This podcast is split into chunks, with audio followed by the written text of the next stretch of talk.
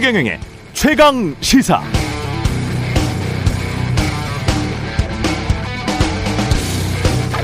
네, 우크라이나 상황을 보면서 여러 가지 생각이 듭니다. 우크라이나가 나토나 EU에 가입하지 않는다고 했다면 러시아의 푸틴은 우크라이나를 침공하지 않았을까? 국제 관계라는 것이 크게 보면 현상 유지가 있고 현상 타파가 있는데요. 만약 우크라이나가 현상 유지만 하려고 했다면 전쟁을 피할 수 있었을까? 그래도 러시아의 푸틴은 자신의 정치적 야욕 때문에, 야욕 때문에 러시아의 국내 정치에 이용하기 위해서 우크라이나를 침공했을까? 우리 인생처럼 역사라는 게 되돌려 감기 해서 다른 길로 가볼 수가 없으니까 정말 알 수가 없죠. 다만 확실한 건 북한과 대치하면서 미중 두 강대국 사이에 낀 우리도 비슷한 고민을 늘 하고 있다는 것이죠. 그냥 현상 유지가 좋은 게 아닌가. 아니야. 그래도 좀 위험해도 뭘 해야 역사에 진전이 있지.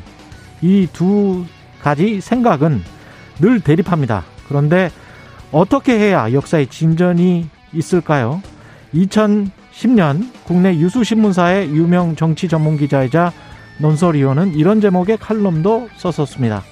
국민이 3일만 참아주면 국지전이나 전면전이 일어나면 절대로 안 되는 일인가? 라는 질문과 함께 쓴 이 칼럼의 내용은 국민이 3일만 참아주면 북한과 전쟁에서 승리하고 자유민주 통일의 기회가 앞당겨진다면 나쁜 일이 아니다. 라는 주장이었습니다. 한미 연합전력은 북한을 압도한다. 국민이 단결하면 생화학이나 특수부대에 대처할 수 있다. 전쟁을 결심할 수 있어야 전쟁을 피할 수 있다는 논리였습니다. 사람들 생각은 다 제각각이죠. 그게 자유민주주의고요. 다만 국민투표는 무엇이 그 사회의 보편적 다수의 생각인지를 대내외에 보여주는 과정일 수도 있겠다. 그런 생각도 함께 했습니다.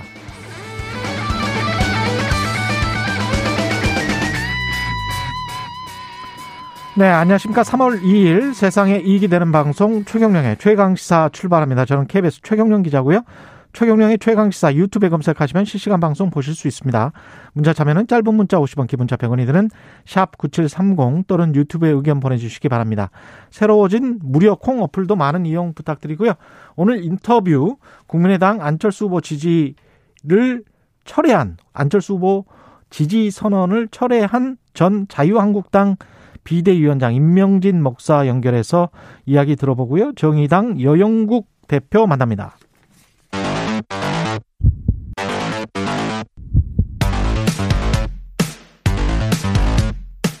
오늘 아침 가장 뜨거운 뉴스 뉴스 언박싱 네 뉴스 언박싱 시작합니다. 민동기 기자 김민아 시사평론가 나와 있습니다. 안녕하십니까? 안녕하십니까? 예, 우크라이나 소식부터 또 전해야 되겠습니다. 모든 뭐 세계 시선이 이쪽으로 쏠릴 수밖에 없는 그런 상황이고. 이 우크라이나에서 예. 러시아가 민간인을 겨냥해서요 예. 대량 살상 무기 진공 폭탄을 사용했다고 우크라이나 정부가 밝혔습니다. 아. 그리고 우크라이나 제2도시 하리코프 민간인 주거 지역 포격에 러시아가 집속탄, 그러니까 하나의 폭탄 안에 굉장히 또 많은 폭탄이 든 걸 말하는데 음. 이 집속탄을 사용했다는 의혹도 제기가 됐습니다. 이 무기들은 너무 살상력이 크기 때문에 국제법으로 사용이 금지된 무기거든요.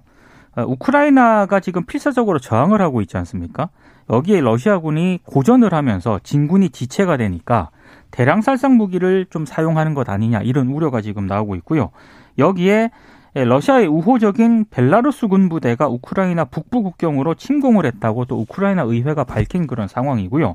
여기에 러시아 국방부는 키예프 보안국 등 군사 시설을 고정밀 무기로 타격할 것이다 이렇게 예고를 했고 CNN 보도에 따르면 키예프로 향하는 러시아군 행렬 길이가 60km를 넘고 있다라고 지금 보도를 하고 있습니다. 하, 이건 이 정도면 전쟁 범죄 아닙니까? 범죄죠. 전쟁 예. 범죄죠. 이것은 어, 이 진공폭탄이라는 거는 뭐 열 압력탄이라고도 부르는 건데 예. 일반적으로 시가전이 들어가면은 이런 건물이라든가 이런 여러 가지 언폐물들이 많기 때문에 음. 거기에 숨어 있는 적군을 이제 어 효과적으로 제거할 수가 없으니까 음. 이런 열 압력탄 같은 그렇게 무차별적으로 살상이 가능한 무기를 써가지고 이 시가전에 대응하는 방식으로 이제 쓰는 건데 이건 너무나 이제 많은 사람들이 무차별적으로 이제 희생을 당할 수가 있기 때문에 이건 전쟁을 하더라도 못 쓰게 돼 있는 그런 무기입니다. 음. 근데 지금 이걸 썼다는 지금 이제 얘기가 우크라이나 쪽에서 나오고 있는 거고요.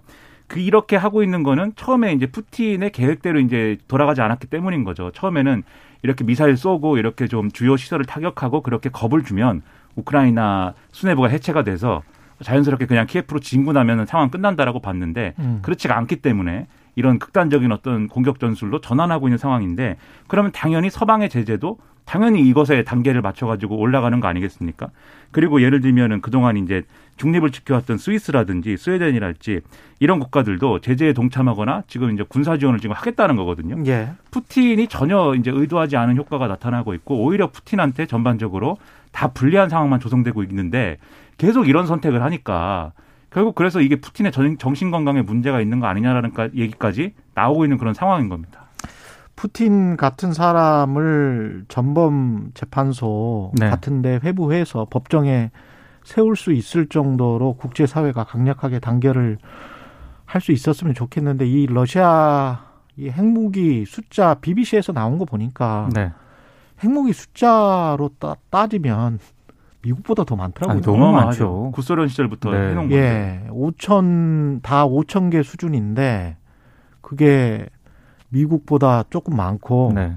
거기 보니까 제가 좀 섬뜩했던 게 영국의 BBC마저도 제일 마지막에 북한이 있어요. 네. 그 그래프에 보면 근데 북한을 20개로 인정을 해놨더라고요. 음. 핵무기 숫자를 아 그냥 우크라이나 전쟁을 보면서 여러 이제 군사적인 상황이랄지 군사력을 이렇게 보잖아요. 나토군이랄지 그 러시아군의 네. 그 상황을 보는데 러시아군이 나토군 전체보다도 더 위력적이에요. 음. 사실은 미국이 거기에 들어가 있지 않으면 빼면 어휴 그 이걸 이걸 이 푸틴 같은 사람은 사실은 처벌을 해야 되는 거죠. 남의 나라 주권을 가지고 지금 그렇죠. 좌지우지하면서 별 아무 명분이 없는 전쟁을 일으킨 거잖아요. 근데 지금 그렇습니다. 처- 예. 처벌은 고사하고 장기 집권 전략을 지금 푸틴은 지금 계속 그러니까요. 추진을 하고 있거든요. 그 부분에서 조금 그래도 희망이랄까 그런 것도 있는 게 음. 러시아 내에서 반전 여론도 커지고 있습니다. 맞습니다. 그래서 지금 예. 시위 나오고 뭐 이렇게 사람들이 행동을 하고 있는데 물론 이제 다 어, 좀 탄압을 하고 있는 그런 상황이고요. 예. 그리고 어제도 말씀드렸듯이 이제 러시아의 주요 재벌이자 푸틴의 어떤 그동안의 권력을 뒷받침해온 사람 이 인물들이 이 전쟁을 그만했으면 좋겠다고 얘기를 하고 있는 상황이어서 음. 이런 것들이 어떻게 작용할 것이냐를 그렇죠. 봐야 되는데 예. 근데 그 서구 언론 이 외신의 경우에는 푸틴은 그런 얘기를 지금 안 듣고 있다. 아첨꾼들의 말만 듣고 있다. 이렇게 또 보도를 하고 있어서 예. 걱정이 많이 됩니다. 그리고 키예프라고 우리가 부- 부르고 하리코프 이 도시들 이름을 부르지 네. 않습니까? 이게 지금 러시아식 발음인데 러시아어식 발음인데 현지 어인 우크라이나어를 존중을 해줘야 된다. 아. 그래서 국립국어원에 의뢰를 해서 KBS 아나운서실에서 이걸 바꾸기로 했습니다. 키우 이렇게요. 예, 키우, 음. 하르키우, 하루키우. 예, 푸자가 들어가는 거는 이제 러시아. 러시아 식 발음이어서 근데 이제 보통 우리가 너무 이게 일반화돼 있기 때문에 우크라이나어를 존중하는 의미로 그리고 원래 현지어를 쓰는 게 맞아요. 그렇죠. 예. 네. 우리 그 국어도 만약 이제 뭐 저 저 프랑스어 쪽이면 프랑스 말로 그대로 이렇게 우리가 그렇게 가죠. 발음을 해주지 않습니까? 외국어 표기법상 현지 발음에 가깝게. 그래서 역시 KBS군요. 예. 키예프는 앞으로 키이우입니다. 키이우. 하리코프는 하르키우. 예. 저는 뭐 좋은 이 모습인데 예. 근데 또 이런 것도 있습니다. 이건 좀 네. 여담인데 예. 어, 유럽에 많은 국가들이 있지 않습니까? 그 국가들에 가면은 자기 나라 부르는 이름이 우리가 아는 그 이름하고 다른 국가들이 또 많이 있어요. 그- 많죠. 그렇죠. 그래서 예. 이런 것들이 좀 민감한 문제인데 어쨌든 예. 지금은 상황이 벌어졌기 때문에 예. 우크라이나 사람들이 부르는 말로 또 불러주는 게 좋은 것 같습니다. 그렇죠. 우크라이나 국민들을 지지하기 위해서라도 이렇게 바꿉시다, 우리가. 이재명 후보는 김동연과 통합정부 구성을 합의한 겁니까, 이게? 합의했죠. 사 실상 합의를 사실상 했습니다. 단일화? 단일화 수준까지 간다라고 언론들이 예. 평가를 하고 있는데요. 어제 회동한 뒤에 정치 교체를 위한 공동 선언에 합의를 했는데 아, 두 후보가 합의한 내용은 이렇습니다. 개헌을 위해 20대 대통령 임기를 1년 단축을 해서요. 2026년 대통령 선거와 지방 선거를 동시에 실시한다. 이런 내용이 있고 그리고 새 정부 출범 1년 안에 제7공화국 개헌안을 만들기로 했습니다. 여기에는 뭐 분권형 대통령제라든가 책임 총리 등을 담기로 했고 또 정치개혁 법안을 대통령 취임 전 국회에 제출한다 이런 내용도 합의를 했고 예. 법안에는 연동형 비례대표제 등 선거제도 개혁, 국회의원 면책 특권 폐지, 국민소환제 도입, 뭐 국회의원 삼선 초과 연임 금지 등을 포함을 하기로 했는데요. 언론들의 평가를 보니까 사실상 단일화 절차를 위한 합의에 가깝다라고 평가를 하고 있고 어 지금 뭐 김동연 후보 같은 경우에는 후속 조치를 내놓겠다라고 일단 입장을 내놓았거든요. 음. 근데 이 후속 조치가 사실상 후보 사퇴 쪽으로 가는 것 아니냐. 그래서 예. 단일화를 위한 어떤 사전 절차다 이렇게 평가를 하고 있습니다. 오늘 보도를 보니까 오늘 기자회견 한다고 그러더라고요. 그래서 네. 이제 거치에 대한 표명, 입장 표명할 것 같은데 뭐 사퇴인 것인지 아니면 다른 형태의 이제 뭐 어떤 계획을 밝히는 것인지 그건 좀 봐야겠지만 이재명 후보로서는 상당히 뭐 득이 되는 어떤 그런 모양새인 건 분명하죠. 여기에 더해가지고 지금 어, 윤여준 전 환경부 장관이랄지 이 사회 원로들이 지금 또 이런 이 TV 토론에서 이러한 음. 좀 통합 정부 이런 것들을 꾸리는 방안에 대해서 각 후보들이 입장을 밝혀줬으면 좋겠다라고 좀 제안도 하고 있는 상황 아니겠습니까? 윤여준 전 장관 법륜스님 이런 분들 그렇습니다. 예. 그런 흐름들이 만들어지고 있는데 어쨌든 가시적인 이 또 후보 후보 중에 한 사람이 김동연 전 부총리하고 어쨌든 이런 합의를 이뤄냈기 때문에 이런 모습 자체가 이제 좀 이재명 후보가 하고자 하는 것이 뭔가 추진이 되고 있구나라는 느낌을 줄 수가 있겠고요. 거기에 더해 가지고 이게 좀 더 이제 이게 김동연 후보하고 지금 합의한 거는 어쨌든 이제 그 뭔가 정치 개혁에 관한 것인데 더 나아가서 만약에 뭐 후보 단일화 수순으로 뭐 이렇게 가는 방식이 된다라고 하면은 저는 뭐 만약에 이 김동연 후보가 제시한 뭐 경제 공약이나 뭐 이런 것도 있지 않습니까? 예. 그런 것까지 뭐 일정 정도의 공감대를 이룰 수 있거나 뭐 할 수 있다면 이재명 후보한테 제기되는 좀 불안한 후보 아니냐 뭐 이런 이미지 있거든요. 음. 그게 좀 안정감 있는 어떤 후보가 될 수도 있다. 이런 어떤 이미지의 변화도 꾀할 수 있을 것 같고 여러모로 이재명 후보로서는 생각해 볼 수 있는 이 경우의 수가 좀 많아졌다는 측면에서 좀 득이 되는 어떤 선택을 했다고 볼 수가 있겠습니다. 그리고 김종인 전 위원장 있지 않습니까? 예. 이 부분이 좀 언론들이 주목을 안 했던데 최근 오마이뉴스 TV하고 인터뷰를 했거든요. 음. 민주당 선대위 합류설에 대해서는 여전히 부정적이지만 이런 얘기를 했습니다. 대통령에 당선된 사람이 만약 어떤 선대위 뭐 통합정부 구성 등을 제안을 하면 합류는 한번 생각해 볼 수 있다. 이렇게 얘기를 했거든요. 예. 그러니까 약간 여지를 남기는 그런 대목이기도 합니다. 예. 그러니까 당장 어제도 말씀드린 것 같은데 당장 단 몇 개월 전까지 이제 다른 후보 지지하던 인사가 바로 이재명 후보 선대위 막 이렇게 들어가고 할 수는 없는 거죠. 그렇죠. 다만 이제 정부가 꾸려지고 통합 정부를 이제 지향하는 게 분명해 보이고 그러한 취지에서 직- 직책을 이제 좀 요청한다고 하면 김종인 전 위원장은 그건 수용할 수 있다라는 취지의 얘기를 지금 하고 있는 것 같아요. 예. 예를 들면은 그래서 예를 들면 이건 뭐 예를 들어서 얘기하는 겁니다. 예를 들면 뭐 계속 강조하시네. 그렇죠. 예. 왜냐하면 제가 뭐 사실에 근거해서 지금 예. 얘기하는 게 아니고 예. 전망을 해보자면 뭐 인수위원장을 맡는다든지 그 이야기가 나왔어요. 그렇죠. 나왔죠. 예. 네. 또는 그에 준하는 뭐 다른 직책을 맡는다든지 이런 게 음. 가능하기 때문에 그런 것까지도 그림을 나름대로 그리고 있는 상황이다라고 봐야겠죠. 인수위가 굉장히 중요하긴 합니다. 그렇죠. 왜냐하면. 거기에서 사실상 다음 정부의 조각이랄지 첫 인선 같은 게 결정이 되고 청와대에 누가 들어갈 건지가 결정이 되기 때문에 그렇죠. 인수위원장 자리가 굉장히 중요하긴 하죠. 예. 근데 이제 이런 움직임에 대해서 그러면 이제 정치 개혁을 해야 되고 통합 정부를 꾸려야 되는 이런 과제에 대해서 음. 윤석열 후보도 제가 볼 때는 입장이 있어야 되거든요. 음. 윤석열 후보는 지금 정권 교체가 정치 개혁이다. 그렇습니다. 이렇게 지금 이야기하고 있는 것이고요. 윤석열 예. 후보는 자신을 이제 어떤 정치 신인이라고 음. 이제 규정을 하면서 예. 이 정치 신인이 이렇게 정부를 맡는 것 자체가 정치 개혁이고 예. 오히려 이재명 후보가 주장하고 있는 거는 정권 교체 여론을 정치 교체 여론으로 바꾸기 위해서 지금 움직이고 있는 거다라고 예. 지금 반박을 하고 있는데 예. 저는 이제 그 이상의 이제 좀 그림이 있었으면 좋겠어요. 그러니까 지금의 어떤 정치 제도나 지금의 정치 환경이 음. 정말 바람직하다 이렇게 얘기할 수 있는 거는 아니지 않습니까? 정파를 떠나서 그런 지금 이제 고대 양당이 잡고 나서 일이 뭐 진척이 되는 게 있었으면 좋았는데 그렇죠. 뭐가 진척이 잘 안 되고 맨날 싸움만 하니까 사람들이 그렇죠. 이 정치 혐오 라고 생각하는 사람들이 굉장히 많, 많아진 거는 사실입니다. 그래서 예. 일단 양당 체제에 대한 어떤 뭐 회의라든가 이런 분들이 예. 많고 다당제를 통해서 이제 정당 간의 어떤 연대, 그뭐 음. 정책 연대 이런 부분들에 대해서 이제 고민을 좀 구체적으로 좀 내놓을 필요는 있는 것 같아요. 그래서 이재명 후보의 방식 아니더라도 음. 윤석열 표 정치 개혁안은 뭐다.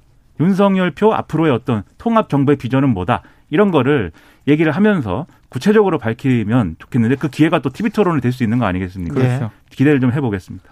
그 결국은 우리가 이제 저널리즘 언론도 비판만 하는 기능에서 떠나서 현대 저널리즘은 솔루션 저널리즘으로 가야 된다. 뭔가 방법이나 대안까지 같이 구체적으로 찾고 그걸 찾 찾아서 실행할 수 있을 때까지 저널리즘이 계속 역할을 해줘야 된다는 게 이제 솔루션 저널리즘인데 사실은 정치가 이래야 돼요. 그렇습니다. 솔루션 정치가 돼야 돼요. 맞아요. 예, 그냥 싸우고 모든 정치인들이 마치 평론가인 양. 김연아 평론가는 그러면 그 일자리를 잃게 되는 거예요. 아, 무섭습니다. 이 자리에 제가 아니라 무슨 다른 국회의원들이 네. 와갖고 앉아가지고 뉴스 언박싱을 한다고 상상하면 예, 정치인들이 평론가가 아닌데 마치 평론가처럼 서로 간에 그냥 평만 하고 비판만 하고 그걸로 끝이에요. 그게 정- 아니고 예. 정치는 타협하고 긴장됩니다. 합의해서 뭔가 해결책을 내놓고 국민들에게 야 이게 맞지 하다가 아 아니었으면 다시 되돌릴 수 있는 그런 용기가 필요한 게 정치거든요. 정치는 정책 제안을 내놓고 예. 평론은 평론가에게 지금 맡겨야 등, 그렇죠. 등줄기에 땀이 흘러요. 교체되나? 나 다른 국회의원으로 교체되나라는 불안감이 지금. 예. 제발 평론은 정치인들은 평론을 하지 않았으면 좋겠어요. 예. 유세 안 그래도 지금 윤석열 후보 이야기가 나왔는데 윤석열 후보부터 유세 현장 이모저모 좀 살펴보겠습니다. 어제는 예. 원팀 어떤 그런 모습을 좀 보였습니다. 예. 특히 신촌. 예. 신촌 대학가 유세에서는요. 경선 상대였던 홍준표 의원, 음. 유승민 전 의원, 원희룡 선거대책 정책본부장 등이 참석을 해서 사실상 처음으로 원팀을 이뤘거든요. 예. 홍준표 의원은 국민의 생명과 재산이 경각에 달렸는데 미적거리고 평화 타령하고 어떻게 이 나라를 지키겠나 이런 점을 강조를 했고 유승민 전 의원은 이재명 후보의 그 우크라이나 대통령 6개월 초보 정치인 발언 있지 않습니까? 예. 이 발언을 겨냥을 해서 전 세계가 이 후보에게 분개하고 있다. 이런 후보를 뽑으면 망신 아니겠냐. 이런 점을 강조를 했습니다. 예. 아, 특히 윤석열 후보 같은 경우에는 앞서 뭐, 연, 어, 좀 뭐, 언급을 하셨지만 북한 관련 그런 부분들도 굉장히 또 강조를 했거든요. 새해 들어 미사일 발사 실험을 여덟 번이나 했다. 국제사회가 도발을 멈추라고 난리도 아닌데 민주당 정권은 어떻게 했나. 이렇게 여권의 대응을 비판을 했고요. 음. 아, 다만 이 과정에서 민주당 정권이 북한의 도발이라는 말도 못한 벙어리 행세를 했다. 이런 음. 발언을 했는데 이 발언은 장애인에 대한 비하 표현으로 사용을 좀 지양을 하도록 하고 있습니다. 음. 그리고 어제 윤석열 후보는 깨어있는 시민연대가 연 보수와 진보 진영 통합 윤석열 후보 지지 선언 행사에 또 참석을 했는데요. 예. 줄여서 깨시연이라고 하는데 이 깨시연은 2019년 조국 전 법무부 장관 사퇴 때 서초동 조국 수호 집회에 적극 참여해온 친문 성향 단체로 분류가 되고 있습니다. 예. 얼마나 정치가 역동적이고 또 많은 사람들의 선택이 우리가 일반적으로 생각하는 정파의 그 규정에서 얼마나 많이 또 벗어날 수 있는지 보여주는 거죠. 바로 그렇죠. 이제 윤석열 후보를 강하게 비판하는 그런 입장에 있었던 분들도 예. 얼마든지 이제는 윤석열 후보를 지지할 수 있는 이런 상황이 된 건데 근데 아무튼 유세 현장에서 사용하는 언어라든가 이런 것들을 제가 볼 때는 좀 합리적으로 고쳐가야 될 필요가 있을 것 같아요. 이게 이 장애인 비하 표현이다라고 말씀도 하셨지만 음. 여러 가지로 어쨌든 유세 현장에서 이제 이 제기한 어떤 그 나름의 그 서사가 다 어떤 이재명 후보와 민주당의 어떤 의도를 의심하고 진정성이 없다고 하고 그다음에 뭐 그런 이 얘기들이잖아요. 그리고 뭐 정치 개혁이라는 거에 대해서도 앞서 말씀드렸지만 본인의 어떤 전망을 얘기하는 게 아니라 배우의 의도를 얘기하면서 집에 갈 사람이 어 무슨 정치 개혁이냐 지금까지 뭐 하다가 뭐 이런 음. 이제 얘기만 하니까 저는 이런 메시지들만 나오는 게 이 지금 이제 이 마지막까지 선거에서 누구를 지지해야 될지 고민하는 유권자들에게 어, 좋은 영향을 미칠 것인가 그렇지 않을 것 같거든요. 음. 그래서 좀 포지티브한 그런 유세가 됐으면 좋겠습니다. 그래 타겟팅을 지금 중도층이나 부동층에 하는 게 낫다 선거 막판에는 음. 그런 그게- 말씀이죠. 그게 예. 아무래도 지지층은 지금 네. 상당히 결집돼 이, 있고 이 미 그리고 찍을 사람들은 다 찍, 결집이 찍으려고 마음을 네. 다 먹었을 거예요. 그렇습니다. 예. 상당히 지금 어 강하게 결집이 되는 상황이어서 예. 남은 건 결국 마지막까지 어쨌든 마음이 오락가락하는 아주 소수의 음. 사람들을 맞아요. 누가 얼마나 가져가느냐의 게임이 되는 거거든요. 지금 어떻게 보면 1% 가지고 왔다 갔다 할 수가 있기 때문에 그렇죠. 그렇습니다. 예. 그래서 좀 포지티브한 모습 보여주는 게 좋고 그렇다고 뭐 상대 후보를 뭐 비판하지 말라는 건 아니고요. 예. 예를 들면 6개월 초보 정치인 발언 이런 거는 예. 이 제렌스키 대통령에 대한 평가를 떠나서 예. 하여튼 타국에서 전쟁이 일어났는데 그거를 상대 후보 비난하기 위해서 이제 제기한 것 같은 모양새가 돼서 그렇죠. 그런 거는 비판할 수 있다고 보지만 예. 이게 나머지 무슨 뭐 의도와 뭐 배우 의도 그리고 뭐 좌파 혁명 이론 이런 거는 그만 얘기했으면 좋겠습니다. 예, 알겠습니다. 이재명 후보는 이재명 후보도 어제 서울에서 명동에서 집중 유세를 가졌습니다. 그러니까 이재명 후보 같은 경우에는 지금 서울에서 예. 민주당의 판세 분석은 서울에서 윤석열 후보에게 조금 뒤지고 있다라고 판단을 하고 있는 것 같고요. 그래서 이제 서울에서 집중적으로 유세를 하는군요. 그렇습니다. 예. 특히 서울 유권자들 같은 경우에는 정권 교체 심리가 여전히 강하기 때문에 경제 통합 대통령이 되겠다라는 점을 강조를 했습니다. 예. 그러니까 정권 교체 프레임에 인물론으로 이제 맞서겠다라는 그런 전략 같고요.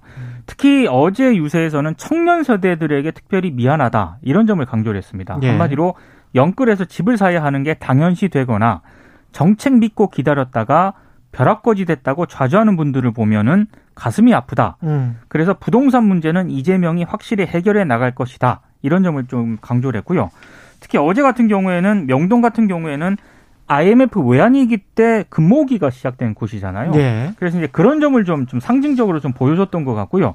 특히 97년 김대중 대통령 후보가 마지막으로 유세를 했던 곳이 명동이었고 2002년 노무현 대통령 후보 역시 마지막 유세를 했던 곳이 명동이었습니다. 예. 아마 그런 어떤 상징적인 측면도 좀 고려를 했던 것 같습니다. 그러니까 서울 민심이 지금 여당하고 이재명 후보를 향한 이제 안 좋은 것의 핵심은 음. 뭐 여러 차례 말씀드리지만 부동산하고 부동산이죠. 민생 예. 문제거든요. 예. 결국은. 그래서 메시지도 이제 부동산과 민생을 겨냥한 메시지를 쭉 내는 게 좋고 특히 지금 여론조사상 이렇게 좀, 어, 좀 마지막 부동층이랄까 남아 있는 계층을 보면은 결국 이제 20대, 30대, 40대에 걸쳐서 있는 여성층입니다, 결국. 근데 이게 여성 이슈를 제기해라 이런 게 아니라 그분들이 겪고 있는 삶의 어떤, 어, 뭐랄까, 어려움이랄까 그런 게 뭔가를 생각해 보면 20대 여성의 경우에는 뭐 우리가 일반적으로 얘기하는 뭐 여성 인권 문제라든가 이런 것들에 민감한 거지만 30대, 40대 여성들의 경우에는 또 실제로 생활하면서 겪는 민생 문제에 지금 굉장히 예민한 거거든요. 그럼요. 부동산 문제 포함해 가지고. 예. 이 부분에 대한 나름대로의 좀 자세를 낮추면서 사과를 하면서 또 여기에 대한 대안을 좀 디테일하게 내놓는 그런 전략이 앞으로도 필요해 보이고 그것을 할 수 있는 좋은 어떤 틀로서의 통합 정보론을 계속해서 이제 좀 진정성을 증명해 가면서 가는 게 음. 이재명 후보의 과제라고 봅니다. 예. 안철수 후보, 심상정 후보 좀 알아볼까요? 안철수 후보는 안철수 후보는 완주 의지를 거듭 강조했습니다. 어제 3.1절 기념식에 참석한 다음에 윤석열 후보가 제안했던 그 윤석열 후보가 자신이 제안했던 국민 여론조사 경선에 대해서 어떠한 답도 하지 않았다. 그래서 진정성을 느낄 수가 없었다. 이렇게 얘기를 했고요. 예. 이제 그러면서 혹시 정치인들이 중요한 아젠다를 논의하자고 한다면은 어떤 정치인이든 만날 용의가 있다. 이렇게 얘기를 했거든요. 예. 그래서 한때 이 발언이 나왔을 때 상당수 언론들이 윤석열 후보와 만날 수 있다는 그런 것 아니냐라고 해석을 했는데 자꾸 그런 보도가 나오니까 헤드라인을 그렇게 아예 잡아버리더라고요. 그렇습니다. 예. 그렇게 잡아버리니까 오후에 안철수 후보가 예. 그 원론적 답변이다. 그러니까 음. 선을 그어, 그어버렸습니다. 아예. 예. 에, 그리고 지금 안철수 후보의 행보 가운데 하나가 예전에는 본인을 범보수 후보군으로 지금 이렇게 포지셔닝을 했거든요. 그렇죠. 근데 최근에는 어, 범보수로 묶지 않고 좀 자기가 대안이다. 어떤 대안 음. 후보, 국민의당이 대안정당이다. 이런 점을 굉장히 강조하는 행보를 보이고 이 있기 유세장에서 안철수를 찍으면 안철수가 된다. 이거를 지금 강조하고 있는 거예요. 그렇습니다. 예. 그게 좀 차별점입니다. 그래서 지금 언론 환경이나 정치 환경이 다 결국은 안철수 후보가 뭘 얘기해도 음. 무슨 얘기를 해도 어 저게 단일화하겠다는 신호인가 뭐 이렇게만 다 읽거든요. 근데 그거는 좀 너무 심한 것 같아요. 그렇죠. 그렇죠. 예. 너무하고 지금 그래서 굉장히 안 좋은 상황에 놓여 있기 때문에 예. 단일화 얘기 아예 그냥 그- 그만하는 거고 안철수 후보로서는 예. 이 자신의 어떤 비전과 정책으로 승부를 해야 되는 건데 지금까지 그런데 사실 안철수의 정치가 뭐냐 이거는 좀 빈 공간인 거 아니냐라는 의심들이 많았어요. 음. 근데 이번 선거에서는 사실 반 포퓰리즘 이거를 굉장히 강하게 주장하지 않았습니까? 그렇죠. 책임 있는 어떤 재정 지출이나 이런 걸 하겠다. 그런데 좀 더 무게를 실어서 유세를 하는 게 필요한 것 같고요. 음. 그리고 뒤에 인터뷰 하시겠지만 또 이 국민의당 내에서도 단일화 가지고 이제 좀 논란이 있는 분위기인데 예. 그거를 좀 리더십을 발휘해 가지고 좀 이렇게 정리하는 것도 지금 음. 절, 절차의 절명의 과제인 것 같습니다. 예. 심상정 후보 잠깐 소개를 하죠. 어제 경기 파주하고 지역구인 경기 고양에서 유세를 했습니다. 예. 김상정 후보 고향이 파주거든요.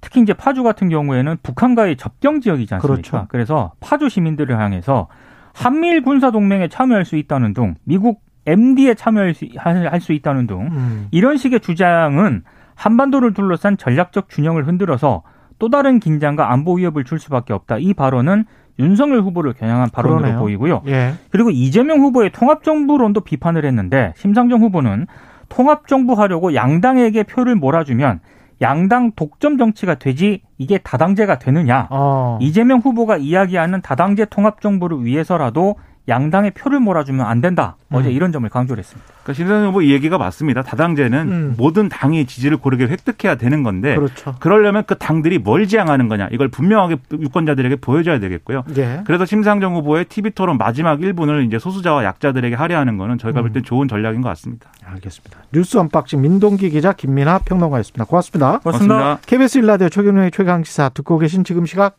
7시 45분입니다.